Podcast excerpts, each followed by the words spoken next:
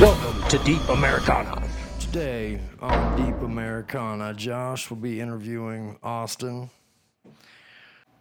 over what a healthy rivalry is soccer, baseball, basketball, and the sports bubbles. Welcome to Deep Americana. This is Josh, and I'm with Austin today. We're going to discuss sports. Um, Austin, uh, you're a soccer coach. Uh, you like to elaborate on that? Yeah, absolutely. So, uh, kind of, I mean, I truly, I guess, I started coaching soccer in high school. Um, I came from a small town in Wisconsin. Um, I was part of our first traveling soccer team growing up.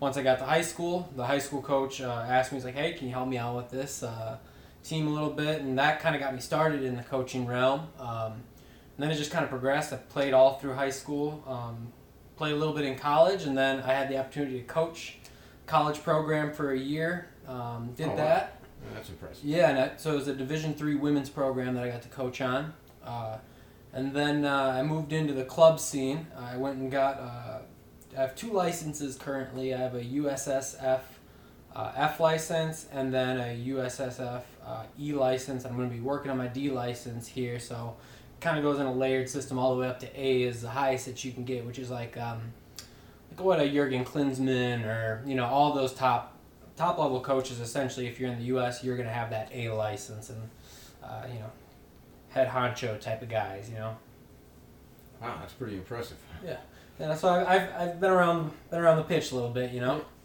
Sounds like it. Uh, so you follow much um, soccer nationally and internationally in terms of um, big soccer clubs and whatnot? Yeah, so I, I am a diehard uh, Newcastle fan, unfortunately.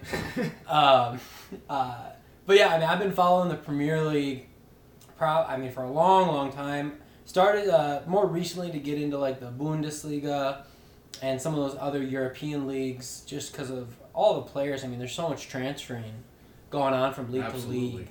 Um, I can't say I watched a lot of domestic here in the U.S. Uh, MLS. It's uh, it's a fun crack show to watch, but uh, it, it it's not my favorite type of soccer. I can say that. No, I, I understand what you're saying. The Premier League is pretty special because um, you know that they they play at such a fast pace Mhm. and Mhm. you know it's they're out for blood, Yeah, so well, to speak. and it's that fast pace, but yet you, you can see the the methodical side of it develop, and they do it so quickly. It's it's really impressive, and I, I love the relegation system. I think that is such a unique thing in sports. No other league really does something like that. I mean, outside of soccer leagues, but I think that's a really unique part of it as well.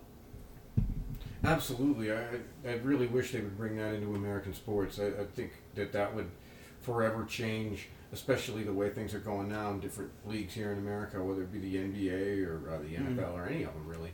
When teams are just they get to a point of the season where they know they're not going to do well, and they're out there for draft picks, and you Mhm. can't do that, and you don't get to do that in England or uh, any other country in in uh, that I'm aware of in Europe concerning soccer. That's just not something that you know you're the top, top or the bottom three or four. You're out. Yeah, yeah. No, I mean it's. I feel like it just builds like a, a poor culture, or can build a poor culture, because then you get these teams, you know, Cleveland Browns, Miami Dolphins, where they get these long stretches of, you know, terrible years, and I feel terrible for the fans because you know they're in the situation you just explained, where they're like, well, we're just playing for draft picks, I guess, and hope that they develop, right? Yeah, and it, it can go on for many seasons, and where you're just stuck in like this permanent cycle of rebuild, where well you get a couple of decent players, but your team doesn't get out of the first round of the playoffs, or they don't even make the playoffs. So you're just like, okay, so we're gonna tank for two, three more years, and then Mhm. the cycle just repeats itself. Yeah.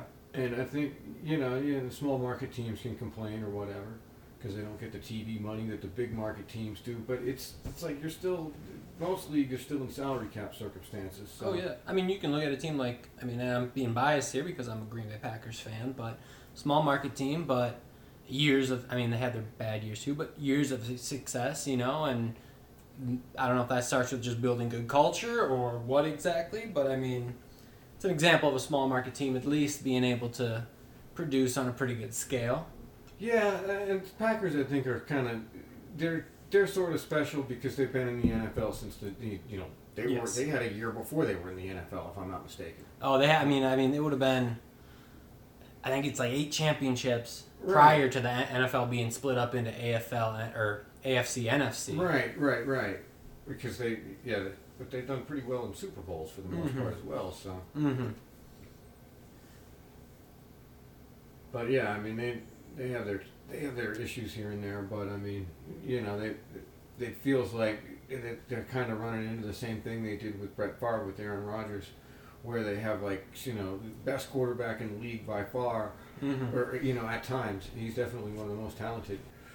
But what happened was is like you know they with the with Brett Favre they went to two straight Super Bowls, and Aaron Rodgers has been to one. Mm-hmm. But and they've had great teams, and they've they've come very close in championship games in the past too, and not quite made it. Mm-hmm. But and it happened on both with both of them. But it's just you know, the NFL is a tough sport. I mean, it it's tough to stay on top. It's tough to Oh. be on top. And Oh, absolutely.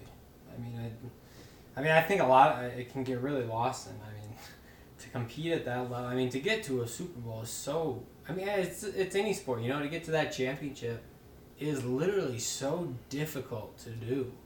I mean, Yeah. and then to do it, you know, multiple times. You look at those teams that have done it multiple times: the Warriors, Patriots. You know, whoever you want to stop. I mean, that's more recent, but even throughout history, I mean, those teams. I mean, there's something special about them. I mean, a bunch of different factors go into it. Great players, great coaching. Uh, you know, maybe they just have that X factor player. Maybe it's it is the culture in their locker room. Maybe it's innate ability. I don't know, but there's always something special about those teams when it when it comes to it. I mean, the Packers had had the greatest, had maybe the greatest dynasty of all time in the 50s and 60s, Mhm. in the 60s at least. But I mean, that was to completely, it is a completely. I mean, the sport was very similar to what it is now, but in terms of money and Oh, all that, it's it's a whole new ball game. money. I mean, the training, the the athletes that are coming out. I mean, it's. I think you see it in the NFL, yes, but I mean, and you look at like the NBA. You look at the athletes that are playing it now versus, I mean, fifty years ago. It, it's it's almost crazy to think about to some degree. It really is because you know in the 19 in the 60s, most of those guys still had second jobs and stuff like that. Yeah. know, when they were in the off season, and these guys now, it. I mean, the way they get paid, it has to be. They have to be on it like hundred percent. Mm-hmm. off season training, you know, everything, studying from playbooks and whatnot. All that stuff has to be, you know, they have to know what they're doing or they're going to get cut. Yeah. No, absolutely. So, who's your favorite basketball team? So being from Wisconsin, I am a also a Milwaukee Bucks diehard fan, um, which up until recent years was also very unfortunate. Um, struggled through the. I mean, to give a little reference, I'm a I was born in 1994, so I'm relatively young. You know, I mean, I lived through some of the Bucks' darker days of the late 90s, early 2000s, when really all we had. I mean, we wasted away and got rid of Ray Allen, which sucked. Yeah. And then, I mean, uh, outside of that, our only other shining moments were Michael Redd, um, Brandon Knight for a little bit, um, and then a few other shining moments here and there. But that up, up until Giannis and this team that uh, Mike Budenholzer has assembled recently, uh, it, it has been a tough go. But I'm thankful to be where we are now. Yeah, I mean, you, it looks like you guys have got a team together, although you lost game one today. I don't know if you're Yeah, I saw that it was like what 122 to 110 or something Yeah, like I watched the fourth quarter of that game, and they just really didn't look like they were. Oh, They were just. They didn't look like they were really playing a playoff game, which is weird because the Bucks have experience in the playoffs. You know. hmm They've Yeah. had some rough experience, but uh, really felt like this was their year to break out. But it's just game one, so we're not going to get. It. That's true. And, uh, you know, I saw some stuff online today, too, saying, you know, like uh, last year's, uh, let's see, it would have been, because it was, was it the Raptors last year that won it? No, no, no, no. Yeah, yeah, yeah. Raptors with Kawhi before Kawhi got traded over to the Clippers. Right. They lost to the Magic game one of their uh, initial series. Not saying that that's an indicator of what's to happen. But you never know. History may repeat itself in that sense. I'm hoping so, obviously. But um, no, yeah, the game today was uh, less than less than enthusiastic from a from a team standpoint, no doubt.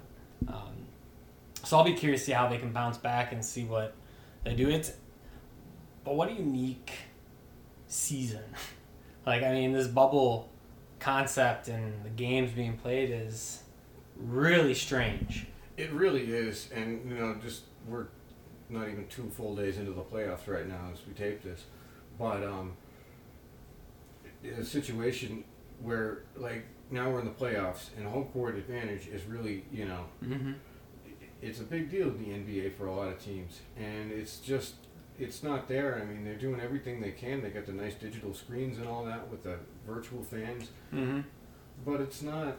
It's just not. Um, it's, it's obviously not the same, and you know they're they're doing it. They're doing the best they can with the situation, and Mhm. I, the I just read today that they're continuing. They're still COVID free now Hmm. and that's that's amazing under the circumstances, especially when you compare it to say baseball, where they're Oh. having all kinds of issues. Seriously. But they're traveling, and that's the Mhm. difference. And, Yeah.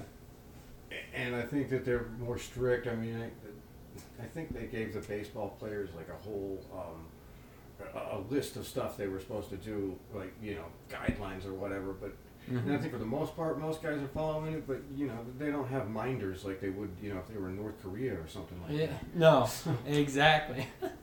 well, I mean, like, the thing is too with that, it's like all it takes is just you know those one or two guys that don't do it or who aren't you know held to the same standard, Yeah. and then they're in the situation they're in now, as opposed, I mean, to the bubble, which I mean, NBA is fortunate enough that it's a sport that you can run something like that in that confined amount of space, right? I mean, I understand. I mean, I uh, coordinating that for baseball would just be. I mean, I, logistically, I don't know. I, I don't envy anyone in those types of positions to make those decisions because it is affecting a lot of lives as far as you know jobs, not only the players, but you look at the workers at the stadiums, all of that. I mean, I know for when COVID first started here in Denver, the Nuggets organization here said that they were going to pay the wages for all the missed games for all the workers of the stadium, which was a great, great Oh, gesture on great. their I didn't part. know about that. But Yeah. That's, that's really awesome. So that was that was really cool to see that you know some of these teams stepping up, um, trying to do whatever they can to support the people that they, that work for them and who have worked for them for years. You know. Absolutely. It's, you know, it, that's what I don't think people realize is how, or I shouldn't say people, but some people just don't realize how many, how many people are, don't have jobs under the circumstances because of the situation. And it's just, you know, they're doing everything, like you said, the Nuggets are paying them. That's, that's great to hear. Mm-hmm. But I mean, I don't. I'm sure a lot of organizations that can at least afford it are doing everything they can, but it's difficult. Oh, absolutely. So, uh, do you have a, do you have a team that you're specifically cheering for here, NBA playoffs NBA and playoffs, yes. Uh, All right. I'm rooting. Uh, I'm, I'm a hardcore Oklahoma City Thunder fan. If that's a if that's the thing, you know, we've only been around since 2009 or whatever, but. And we've had a real rough go of the playoffs with a Mhm. couple of, well, one exception where we lost in the finals, and that Yeah. team, that was a, there were seasons where they went, where they were overperforming, and then it reached the point where they went from overperforming to underperforming, Mhm. and now this is definitely a season of overperformance because no one really expected anything out of them. Oh yeah. Okay, I, one I have to ask then, is that connection from? Were you a Sonics fan prior to the move to Oakland, I'm- Oklahoma, I always- or? I, I'm, uh, born and raised in Oklahoma. okay, so well we never had we never had um, a real professional sports team aside from the the Tulsa Roughnecks or whatever. They Mhm. were in the NASL and they won the championship in the early '80s. Okay, parents yeah. talk about going to some of those games in those days, but I mean, you know, so like that. It was a big deal. I mean, up till then, I was a, uh, and I still am a Celtics fan, a Boston Celtics fan, because my dad grew up in Massachusetts. Okay. So, like, so he grew up in Massachusetts, and then my parents, you know, uh, raised my sister and I in Oklahoma, so where my mom was from, and basically lived her whole life aside from college. Okay. Gotcha. But anyway, um, but yeah, so so I always associate with the with the uh, New England sports teams because those were the ones he rooted for, Mhm. and he had no other professional franchise that was you know. Yeah, there in I mean, we Oklahoma. had, we had you know minor league soccer or not well minor league baseball and um, hockey, Okay. and we went to some of those games. Yeah. but it's you know it's not the same level of play and Mhm. it's not the you know it was it was big local media thing when the Tulsa Oilers the hockey team won won the league or whatever and we Mhm. ended up in the parade and all that you know they have one of those parades there's just a bunch of people driving around Oh yeah. but yeah. I mean it was spring break or something like that or we were out of school that day so it was an excuse to do that and it was great but I mean you don't get the same you know, if you win the if you win the NHL, the Stanley Cup playoffs, you know, you hear about it on different. Oh, yeah. You know, it'd be a thing, but like nobody cares about the CHL. I mean, in those days. Not the same respect. But no. I mean, it was but it was the closest thing we ever had. You know, Yeah. That, that's that was celebrating a championship to us, and that was- Absolutely. that was, all right. I mean, but yeah. But you know, still, major league teams were always basically New England. I rooted for the Braves in the '90s because they were an exciting team, and, Yeah. Okay. And they were a National League team, and they were, you know, it Mhm. was a good team. Friends of mine were into, you know, this is how it was in those days. But I mean, I was still a Red Sox fan. Yeah, yeah, absolutely. Well, I mean, yeah, I mean, it really goes show like those uh, those connections you have. You know, if you have a parent, a parent, or a guardian, whoever that, you know, was a fan of a specific team, how that does translate down um, to who you cheer for. Um, I always, I always thought it was strange. I have a lot of friends that lived over by Green Bay, but they're actually all Minnesota Vikings fans, and it's all because their parents grew up in Minnesota Right. and that's you know that's where their allegiance was that's where their connections were from so it just made sense but i was left because i mean they lived 30 minutes from lambeau field which was crazy to me Yeah, that's yeah, that would be pretty awesome. It's a thing, you know. That's another thing about Oklahoma. We got college football is real big there. College sports in general are pretty big there, but Yeah. you know, uh, but it's it's just different. I Mhm. mean, you know, especially now. I guess with football, you could still have a pretty decent team of a lot of the same guys for three or four years. yeah But I mean, it's it's so different from the way things even used to be for college, where you you get to college basketball, there's the guys so many guys one and done now. It's hard for me to even follow. mm-hmm. yeah no i know and it's it it makes me upset that they got rid of you know that the whole rule where players could just jump straight from high school to the pros right? Because Right. you, you like you just said it's really impacting the college game now um, to a really large degree where i mean uh, just if if a player already knows they're, want to go play nba then let them go try to make their money you know? I mean if they think that they're capable of doing that by all means go do that let another kid get that scholarship then to go to that school who's going to be able to be there for a couple years um, because we all know i mean the percentages of kids who make it one to D1 college is only like 1% of all high school athletes per sport. And then only 1% of those college athletes are going to make it pro. So I mean, I, I'm not saying it's not it's not the athletes' fault at all. That is not at all by any means their fault. This is completely a policy issue Yeah. um, that got put in place here that's kind of stopping things from happening, so to speak. yeah.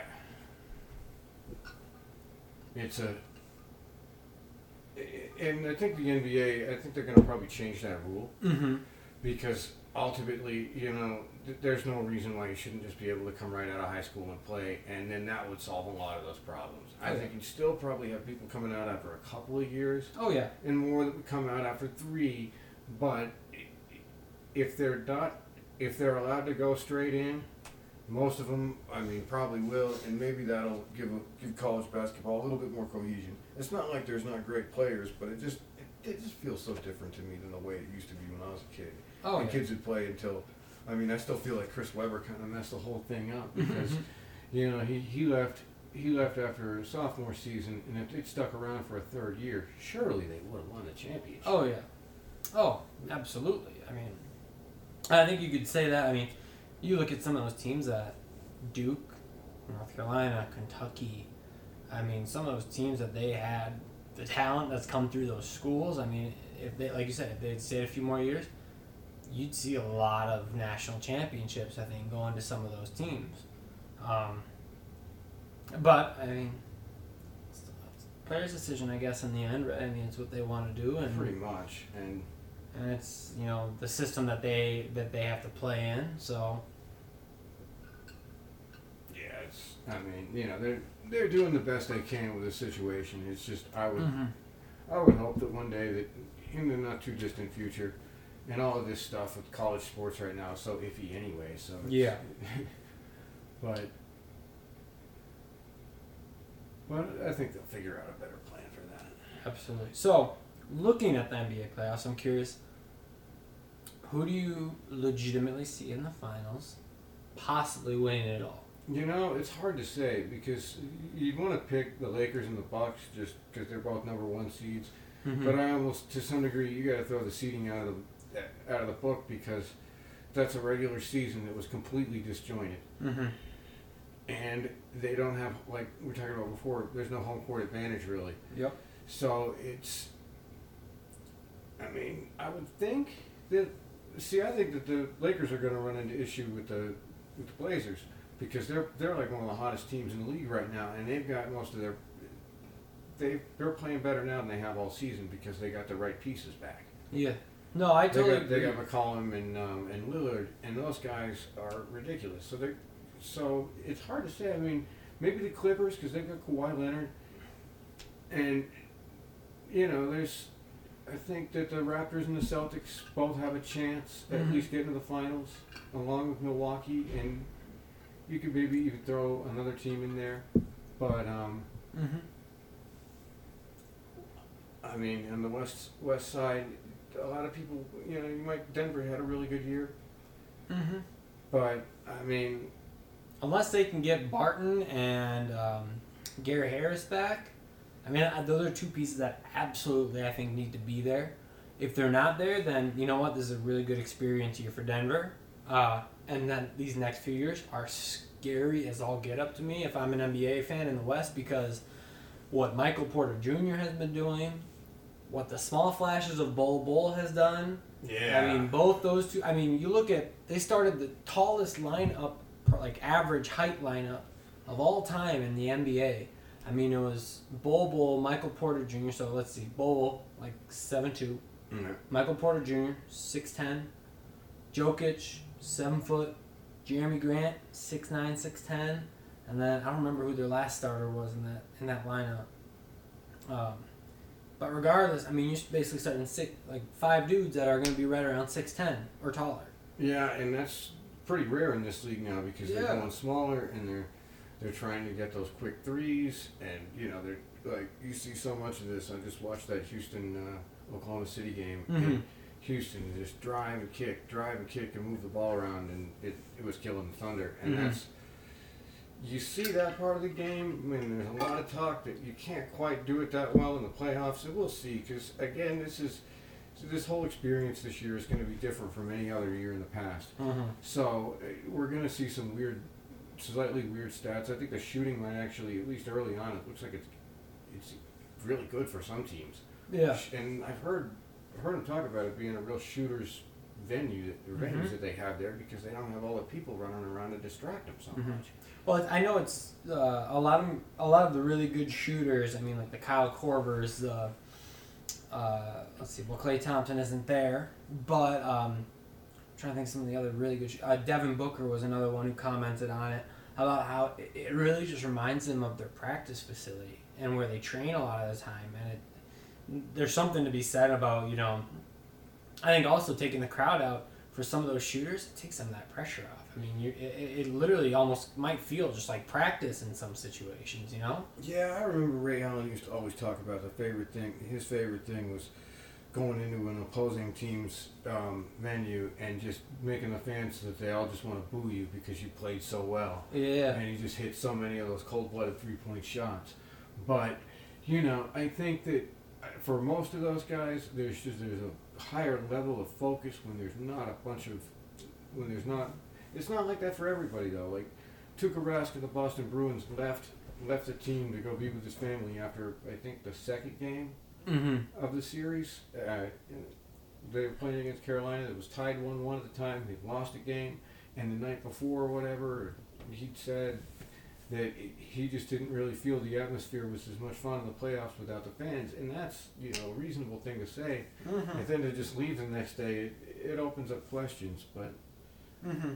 He's not here to answer them, and I'm not going to bug him about it because if he went home to be with his family, I assume it means he doesn't want a bunch of media people out there. And Absolutely.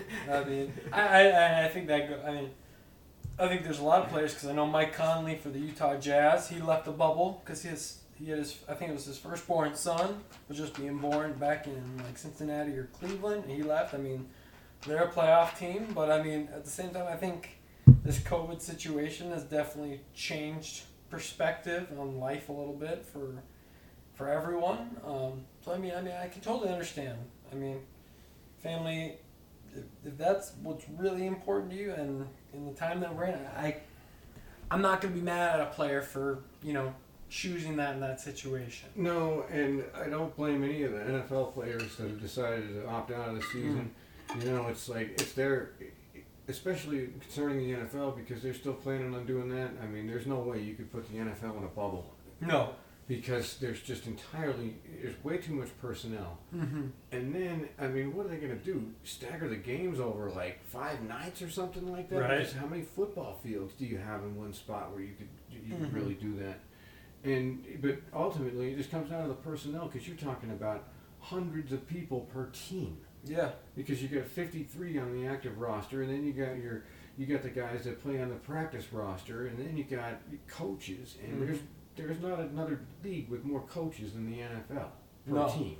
I No. mean, it's kind of outrageous how many coordinators and assistants. Then you add in the training staff, you know, team doctors, physical therapists, Absolutely. massage, chiropractors, all of this. I mean, the other thing that's different with the NFL compared to the, the NBA and some other sports is the amount of recovery time that's needed in between those games. I mean, you see it during the regular season when teams have to go that that Sunday to Thursday night game. I mean, it's just shown, you know, there's a higher chance of injuries. There's there's more issues. Players aren't performing the same because they don't have the same amount of time to recover. And like I said, trying to logistically figure out how to stagger those games. One for player safety, performance, which is going to lead to entertainment. Which, let's be honest, that's what pro sports is. It's an entertainment business to a degree. I mean, and it would just be a nightmare. It really would. Yeah, it would be. It could be. I mean, just getting them all into a bubble is, Mhm. would be tough enough, you know. And then again, it's like, where are you going to house all those people? You'd have to. You'd have to do it on a coastline or something, and then they start putting people on cruise ships, and that's like a. No, no, seriously. I mean, it's yeah. The NBA is really about the only league that the bubble is plausible, Well, right? they're working it in the NHL too, but they've Yeah. got two bubbles, and they're both in Canada, which isn't experiencing near the same issues we are in America. at Mhm. least on a per capita, I believe. I- could be wrong about that, so I don't Mhm. want to. I don't want to be absolute on that, but it just seems like they're doing. They're, they're having a, a little easier go of it than we are here. Yeah. But I don't subscribe to very much Canadian media as a general rule, so they could be. You know, I don't know. Very true. yeah, and I, I can't speak to that either by any means. Well, you used to live in Wisconsin, but you Yeah. know, that's close to Canada. But I've been, yeah, no, I mean, I've been up there a few times, and I've, I've been up on, by the border quite a bit. Um, I did, I studied Canadian healthcare some, but I mean, that's that's about the extent of my knowledge. I can't say that I'm, I would be anywhere near an expert level to, to speak to uh, how they have been impacted in this situation. But I, I, I think it was a smart move on the NHL, NHL's part just to go up there for their it's their league. yeah, it's. I mean, even though there's more American teams than there are Canadian, Mm-hmm. and it's always been that way, at least in the NHL. I mean, it's it. Like, I think the most they've ever had was one third of the teams, Yeah. and then that's slowly gotten a little smaller. And I think they oh they moved uh, Atlanta, I think, to Winnipeg. So they they try to you know. Mm-hmm. But it's still their sport. I mean, it's Oh, still yeah. like that's their national pastime. Like here is it's allegedly baseball. Although I would make a, I would make a point that really football and basketball are taking more precedent than baseball in the, at least the last 10, 15, 20 years. And Yeah. baseball still has a, it, it definitely has a part of it, definitely a lot of America part of it, but it's just not. It doesn't hold the same popularity that it used to, despite the fact that players are still making serious bank. Oh yeah, and it's just I think it goes back to you know there's so much nostalgia tied to baseball, right? It's like it's it's that well, they got, they got hundred thing. year old, you know, um, oh, they get records that are over hundred years old that will never be taught because of the dead ball era and the fact that guys hit more doubles and triples in those days than they ever could Mhm. now. Yep. But it it's just different. But it's all you know. It's all just fun stuff to do. You know, for most people, either you know, like who are physically able to actually play sports, and then others to just sit around and watch them and Mhm. analyze them. And you know, they've got a whole game in that in fantasy sports. I don't get into that personally so much, Mhm. but I mean, I just like the game for the game. Yeah. No, I, I agree. I mean, I, I've, I've done some fantasy. Um, I like fantasy soccer actually a lot, but uh, fantasy football, I'm, I'm just, I'm over it. I, I, I hate, you know, the whole, the, the funnest part is drafting players, and then after that, I don't care. I just give up because I'm like, in the end, all I care about is my team winning. You know, and if there's another player on my Yeah. team who's playing my team, I'm like, I want you to do bad. Because I care more about my team winning than me getting 20 points from this dude doing four catches and you know 100 yards for two touchdowns or whatever it may be right like I've, I've, I've given up on the fantasy life for the most part on that end All right, I think one more thing I want to talk about in sports, they have what I consider to be healthy rivalries. Mm. How do you think that, I mean, we could take that and bring it more to just life in general? yeah yeah yeah you know that that's really interesting point because it's something it's something that is so ingrained in sports not even just at the professional level but I, i've experienced it in all my levels of coaching from college level down through i mean i've coached as young as u10 girls soccer and i can tell you rivalries exist there even and In different schools or? um, in schools, but also in clubs. So the club that I coached for, I mean, there were other clubs in our area, and the, the girls that I've coached, the boys I've coached, I mean, it's it's still the same mindset. You know, they have their one club. They're like, this is the team we always battle with. We always Mhm. have great games with. You know, it's back and forth. So like. I mean, even when I was in high school, I mean, we had we had our schools that when it came to playoff times, it was always this one team. That's who we knew we, who like that. That was our that was our goal. We have to get past them. That's who we had to be in. How that can translate, I mean, over into the into the regular life. I mean, it's it's a real motivating factor, right? I mean, uh, but it's also a dangerous game rivalry, especially. Uh, I think maybe more in the United States with our capitalistic setup, because it can get to a dangerous level of uh, whether it's rivalry or you literally, you know, I hate using the word hate, but hatred for someone who's doing better than you, right? right. So it's finding I don't I, finding that middle level in real life versus the sports life is very difficult, I think.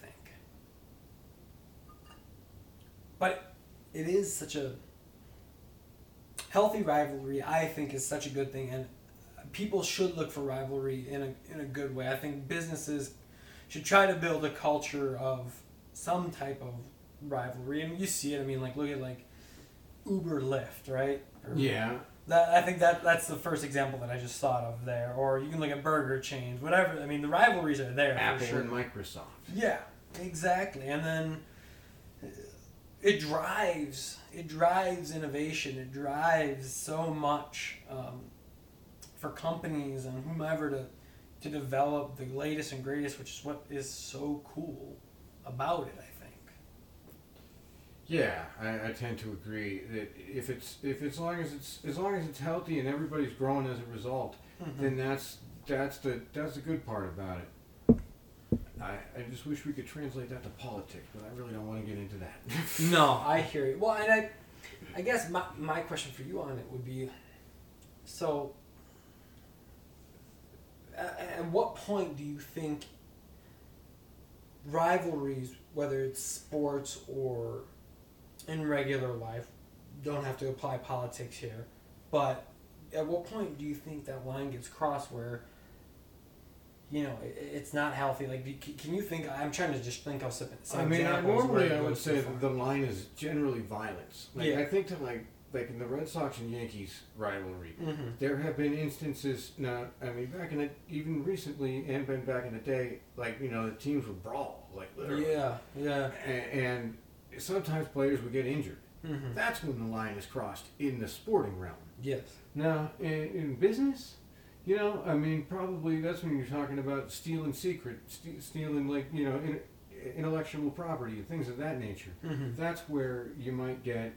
Um, that's where that might get out of line. And anytime there's violence where people get hurt, injured, or you know, even fans like. hmm like, There have been instances with the Giants and the Dodgers and the Red Sox and the Yankees, and this is just a baseball, where fans were like severely hurt and I think in Mhm. some instances killed. hmm And you know, you could look, you can go to Europe and soccer and the Oh. hooliganism. I mean, that's like a whole other level of. Well, I mean, uh, you know, because I, I know you're a Liverpool fan. yeah, I mean, Liverpool has their. I mean, I know this wasn't maybe necessarily because of because of a rivalry, but uh, the awful events that transpired for Liverpool. You know, I mean, how many was it? Ninety some dead. ninety, the ninety-six of Hillsborough. Is, Yes, yeah, 96 yeah. of Hillsborough, Yeah, and that was, was. and that really was more like, at least in modern times, looked as as a failure of a police a police Yes. department to like properly to, to get the people in the in the game safely. Yes. and do it in a you know they they tried to do it too quickly and they had a lot of issues. It was basically just organizational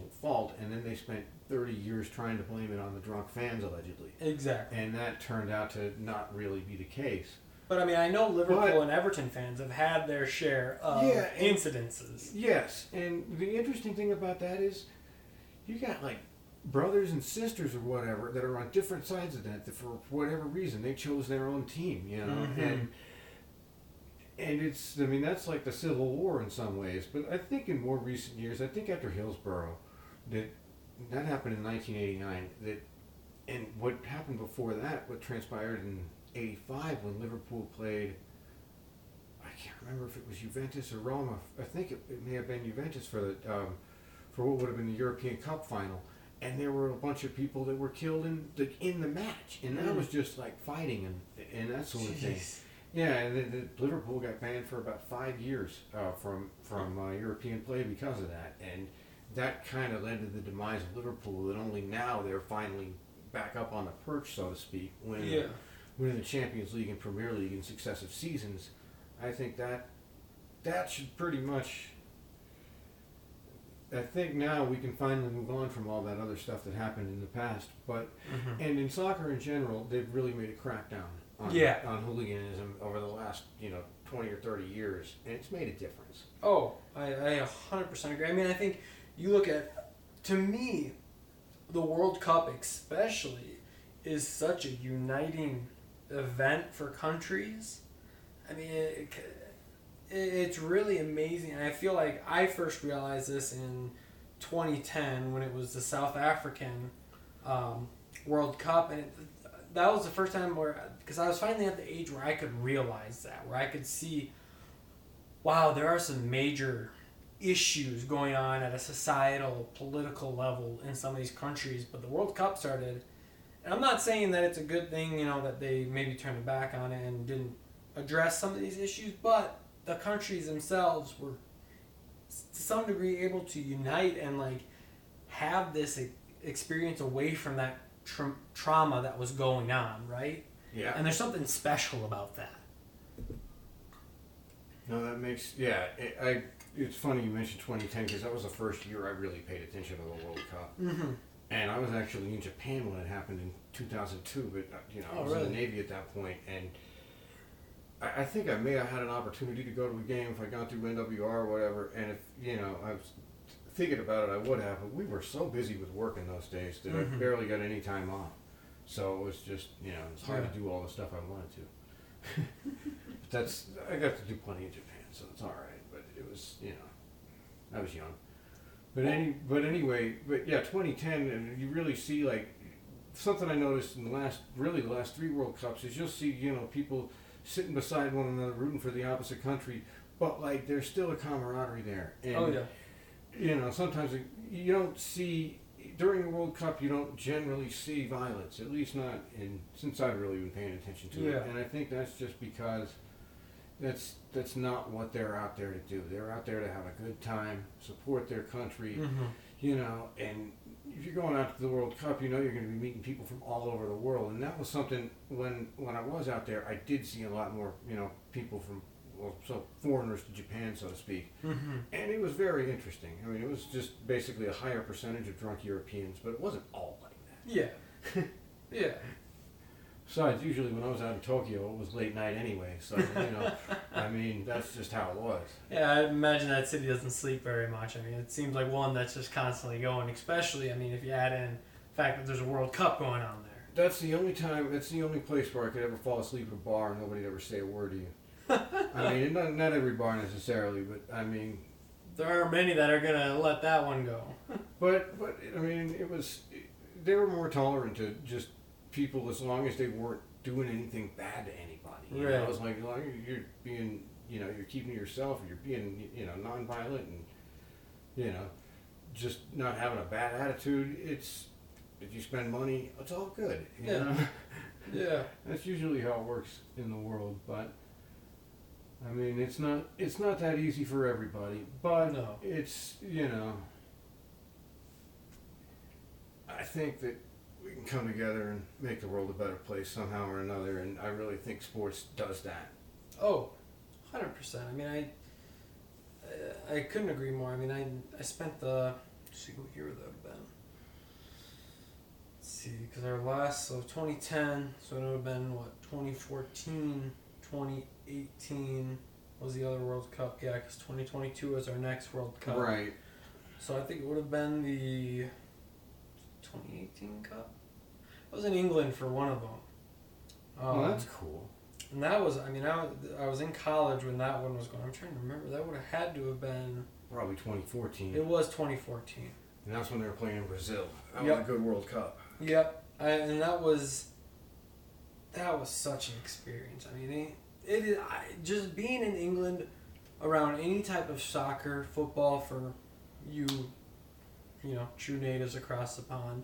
Um, you know, it it truly is a different lifestyle and experience over there. It, it's it's life. Yeah, them. it really is life to them. It's funny you mentioned that. I saw a Liverpool game in St. Louis about four years ago Mhm. when they were doing their um, North American tour that year. Yeah. and I got to meet a bunch of people that were just from Liverpool that were that were also making the trip. And like Yeah. this one guy showed me a picture of him stand, him standing in front of the European Cup from 1977 when he was like seven years old or whatever. And I'm like, that must have been the most amazing experience of his life. And he's still showing it to people on his Yeah. phone, you know, almost 30 years later or whatever. And it was more than 30 years, I almost and- 40 years.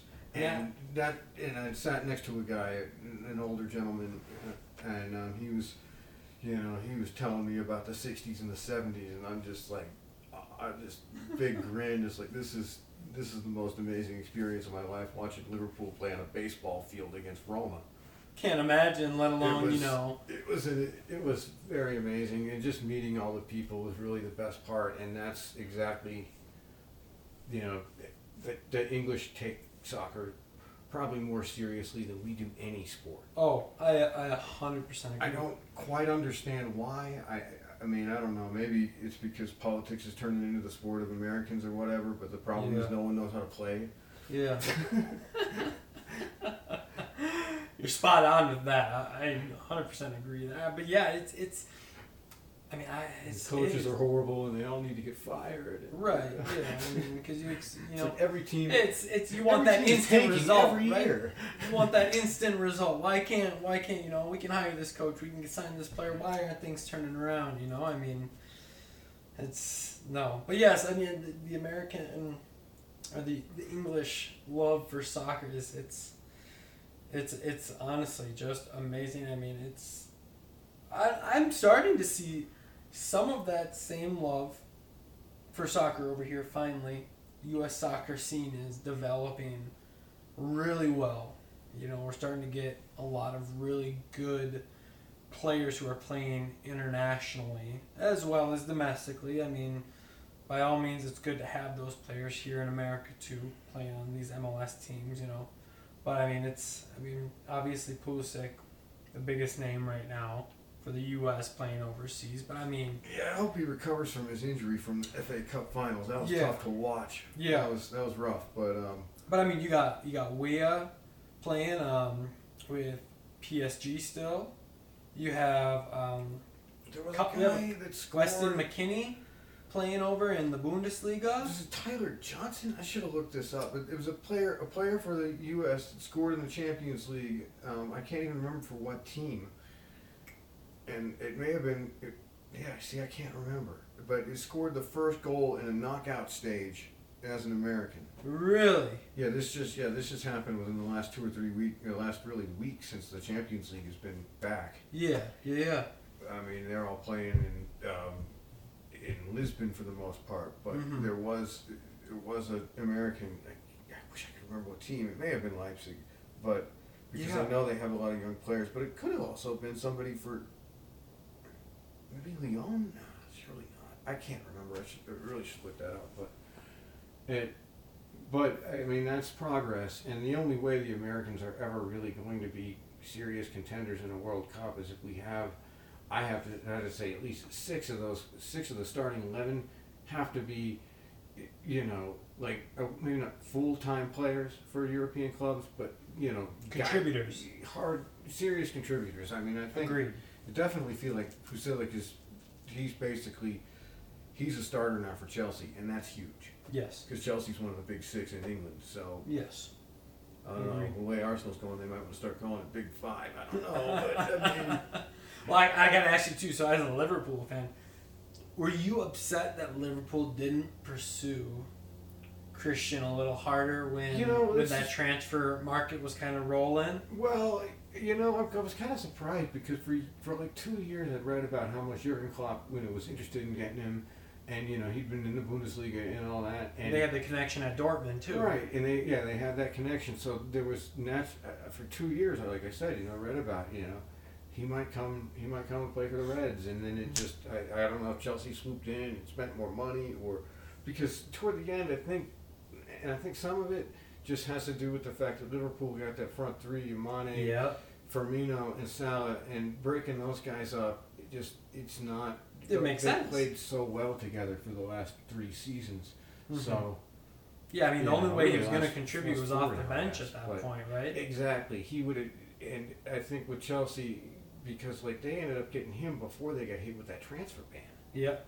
Yep. and so he, you know, they weren't signing a whole bunch of other players, so they had him, and he's, you know, when he's healthy, he contributes as well as just about anybody. Oh yeah. he's he, he could probably you could make a case that he's one of the top top ten um, attacking players in the Premier League this past season, and Oh, I yeah. really thought he hit it after the restart. He was one of Oh. the few guys that just really He was on a tear. yeah, and he mean- really got to. He was on a. It's like he got a special stage because of the way they did the restart and everything, and because there was so little going on at that point. And Yep. I think he got more eyes on him, and it didn't bother him in the least until he, uh, until he, he got his what was it, it, hamstring or whatever pulled or torn or whatever it was in that FA Cup final. But Yeah. such a, but you know he'll be back. He will. I mean, it- it's a bright getting- spot for U.S. He'll soccer. keep getting. He's still got. He's still on the upward path, and I think if they get enough young guys or whatever, they get enough experience playing against the t- top players in the world. yes. Maybe we can get out of. We can get into the quarterfinals. no, I agree. I mean, I think But Anyone who's a fan missing of out on that last. World Cup was one of the most heartbreaking experiences. oh, it was flat out embarrassing. I mean, it. It was a horrible night. I can remember well. Oh yeah. But I mean, you know, would have been kind of interesting with them in um, playing playing in Russia too. But yeah, but um, for a whole bunch of reasons. But Mhm. you know, Yeah. there's always 2022, and I, I can't remember when qualifiers restart. But it's my understanding that the U.S. got like something of a buy round or something, even though Mhm. they didn't even make the last World Cup. But they have made like five out of the last seven or something like that. Yeah. So it's they've done well. It's just I mean in terms of Concacaf, Yes. they just missed out on the last one, and it hurt because I think I feel like it just kind of was a it kind of pushed the momentum back a little bit. Yeah. Well, and there's so much, so much change and turmoil in, in, not only just the coaching of that specific team, but the entire structure of United States Soccer Federation. There's a lot of issues that were going on there, and I mean, I think that full on trickled down into the U.S.'s play, into player mindset on where this team is heading. I mean, it's I think there's something to be said that that played for sure on you know the results that came for that for that team heading towards that World Cup. Yeah. But I mean, they, they probably wouldn't have done that well anyway. No. I agree, but I, I mean, Especially just- in that, well, although, I don't know, because the 2018 World Cup did have, like, just moments of utter, um, just randomness, I feel like. Just, Mhm. just strange things that happened. I mean, Croatia ended up in the final. Nobody nobody called that. best midfield I've seen play in a long time. Well, when you got the best, you know, you got a midfielder from Real Madrid and a midfielder from Barcelona, Oh, it's probably going to be a pretty good midfield. they are they're special. They were fun to And watch. I, you know, I think uh, uh, Luka Modric ended up winning the. He won. I don't know if he won the Ballon d'Or, but I he thought won. he did. Maybe he did. I think he did win it that year actually, which was obviously a shock considering I mean it's basically just been a two horse race for just about I don't know, what'd you say, the last decade, Yeah, basically the last decade with. I mean, honestly, no, not even. I feel so bad for like guys like Robert Lewandowski, who I mean, the dude's been a goal scoring machine, but I mean, forty goals like or more every year. Every year. And he's about as consistent as they come. And yeah, he's still like sits behind. he's the third. You know, he's still like the third best player in the last five years. Because of Messi and uh, Ronaldo. yeah, But, I mean, you know, there's a lot of up and comers, and that's what makes soccer so exciting to me. Is because they put you know 11 guys on the field, hmm so there's just there's a lot of chances for a lot of guys to to become big, but Yes. some do and some don't. Absolutely. All right. Uh, I think we just about covered everything that we need to, unless there's anything specifically that uh, you wanted to talk about. You know, I'm, I'm not. I mean, I, I thought we covered a lot of really great stuff here. I think we did. Absolutely. No, besides that, I mean, I am good here. All right. Well, this has been Deep Americana with uh, Josh, myself, and Austin um, doing this uh, great interview, and I really enjoyed uh, this conversation. Absolutely. Appreciate you having me on. Always here to talk, uh, especially Premier League. Definitely gonna give you a lot of crap for being a Liverpool fan because it just comes with the comes with the territory, right? Castle, it's all right. You know, it's Yeah. it's Kenny Dalglish left. you know, he, he he there were a lot of great players that played for both teams Yes. over the years. So it's it's a it's a rivalry, but it's a camaraderie as far as I'm concerned. A hundred percent agree. That healthy, the health, the healthy rivalry, right? Yeah, absolutely, the healthy rivalry. That's a good way to end this. Well, thanks a lot for listening, guys, and have a great day. And that's a wrap for Josh and Austin. Thank you for joining us for Deep